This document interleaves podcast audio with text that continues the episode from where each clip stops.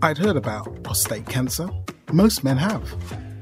I even knew about the heightened risk for black men, which, when adjusted, means that it affects 1 in 3 of us. 1 in 3! But this was only meant to happen to old men. Other men. That wasn't until it happened to me. I couldn't make these stories up. These are the stories, the good, the bad and the unbelievable about my prostate cancer journey. So strap yourself in and let's go.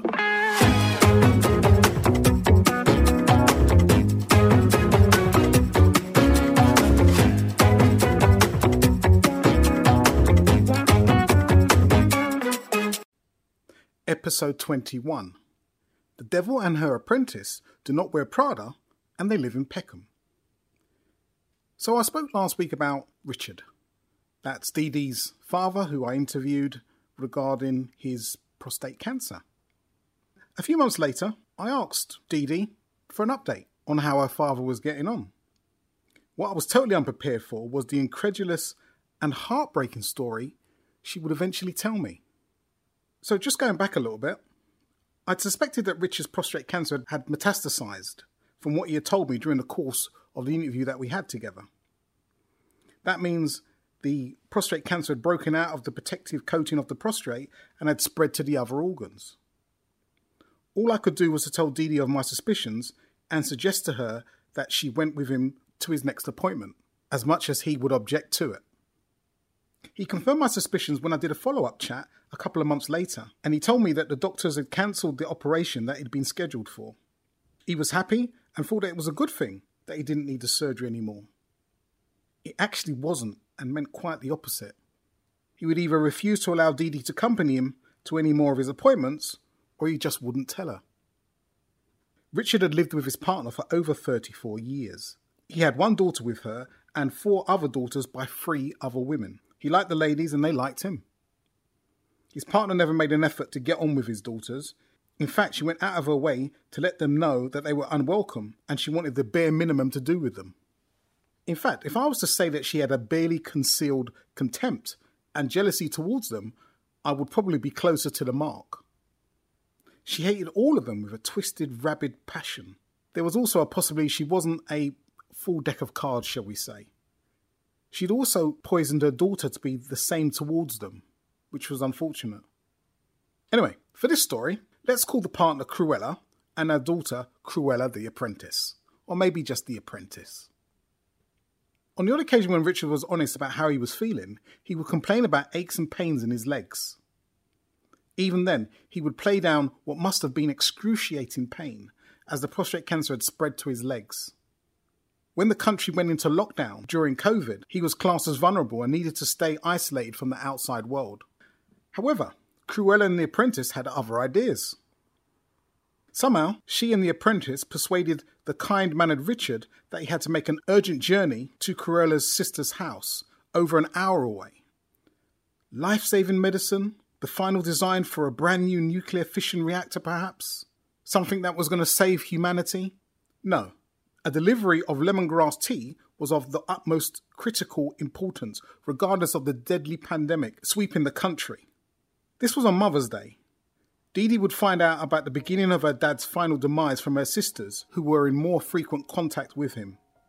Dee Dee got a call a few days after the actual event that her dad was not well.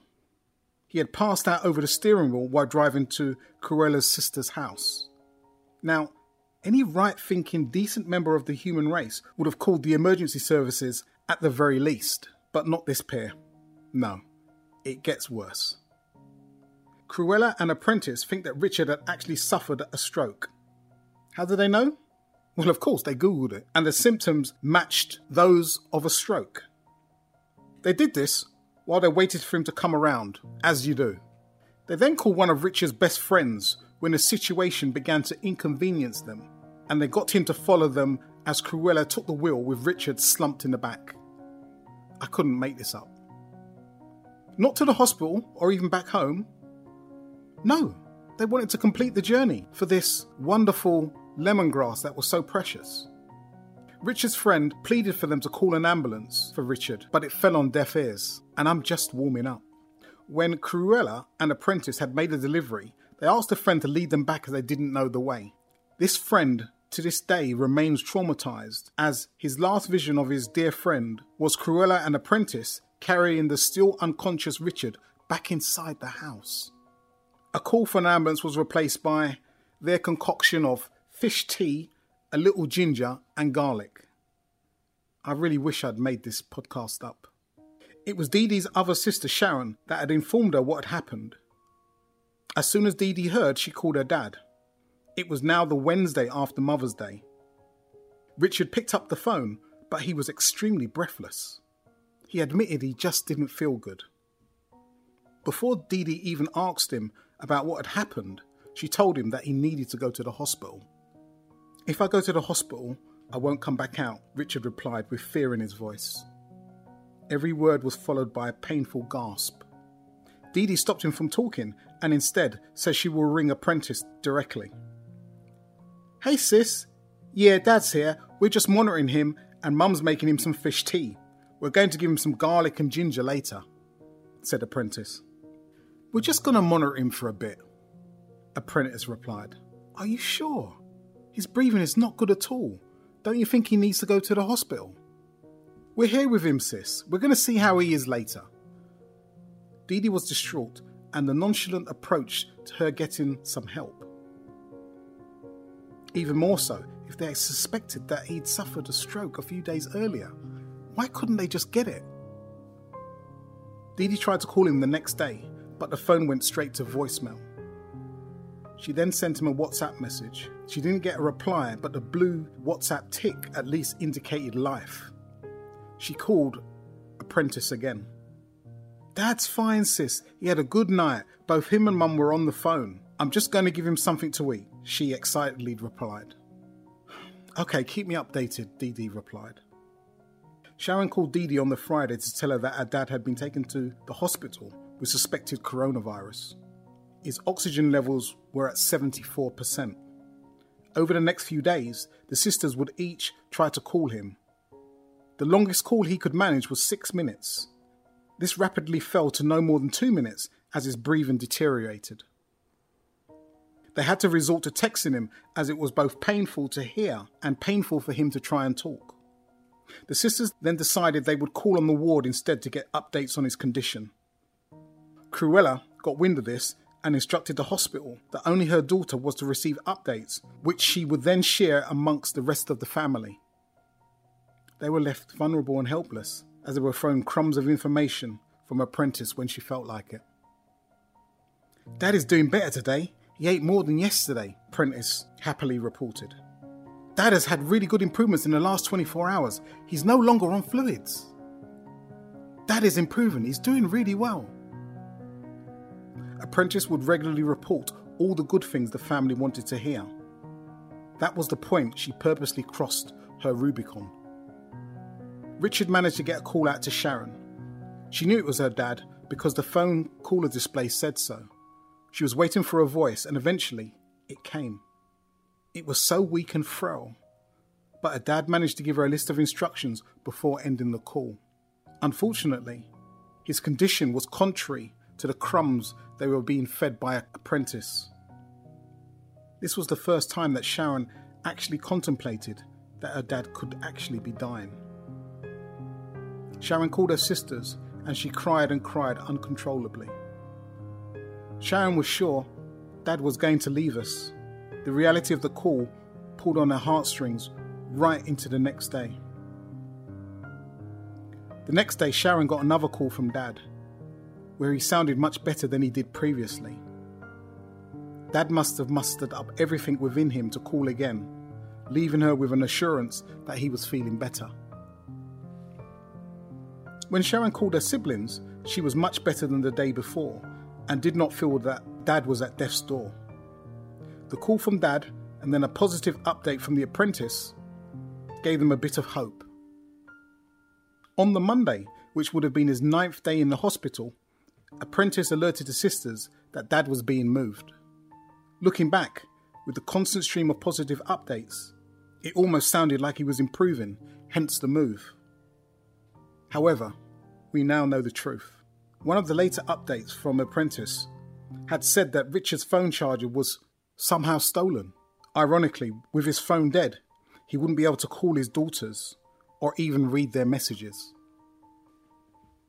That Thursday afternoon, they got the dreaded call that they'd hoped they would never hear. The hospital had called the sisters to tell them to come and say goodbye to their father. This was a complete surprise after all of the good reports they'd been getting, from Apprentice saying how well he'd been improving. One of the sisters, Jackie, made her way to the hospital in a daze, meeting up with Sharon en route. They didn't care about the lockdown. To hell with it.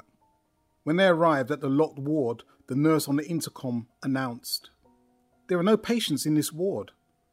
The last patient was moved out 2 days ago." Jackie and Sharon looked stunned. It didn't make any sense. Once the nurse had looked up Richard's name, the horrific truth finally emerged. "Your father was moved to the end-of-life care ward 3 days ago," said the nurse. Through the tears, Sharon called Dee Dee while Jackie made her way on autopilot to the end-of-life care ward. It was indeed true. Richard was in the ward. With the current COVID-19 guidelines in place, only one person could be at the bedside. An Apprentice was already there. Jackie furiously sent messages to Apprentice begging her to allow her to say goodbye to her dad. The blue WhatsApp ticks would indicate the messages were received, but they were also being ignored. Another update would eventually come from the Apprentice. "Dad is dying," the hospital said. "They called too early, so the next call we will get will be to say goodbye."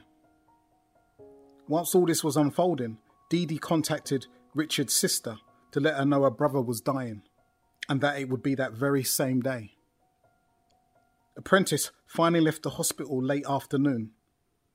She had left Richard on his final day to go back home to celebrate his life with a few drinks and music, all to be preceded by a prayer meeting.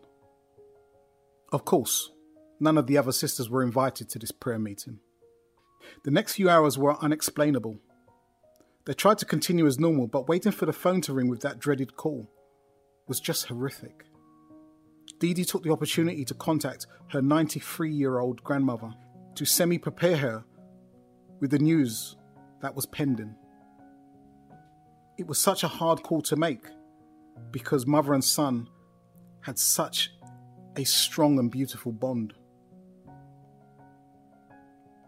Richard loved his mother with his whole being, something the daughters sometimes wished they had experienced themselves from him. Grandma answered the phone hurriedly, saying hello so quickly that you would miss it if you'd blinked just to get the question in her heart and mind. "How's Richard?" she asked.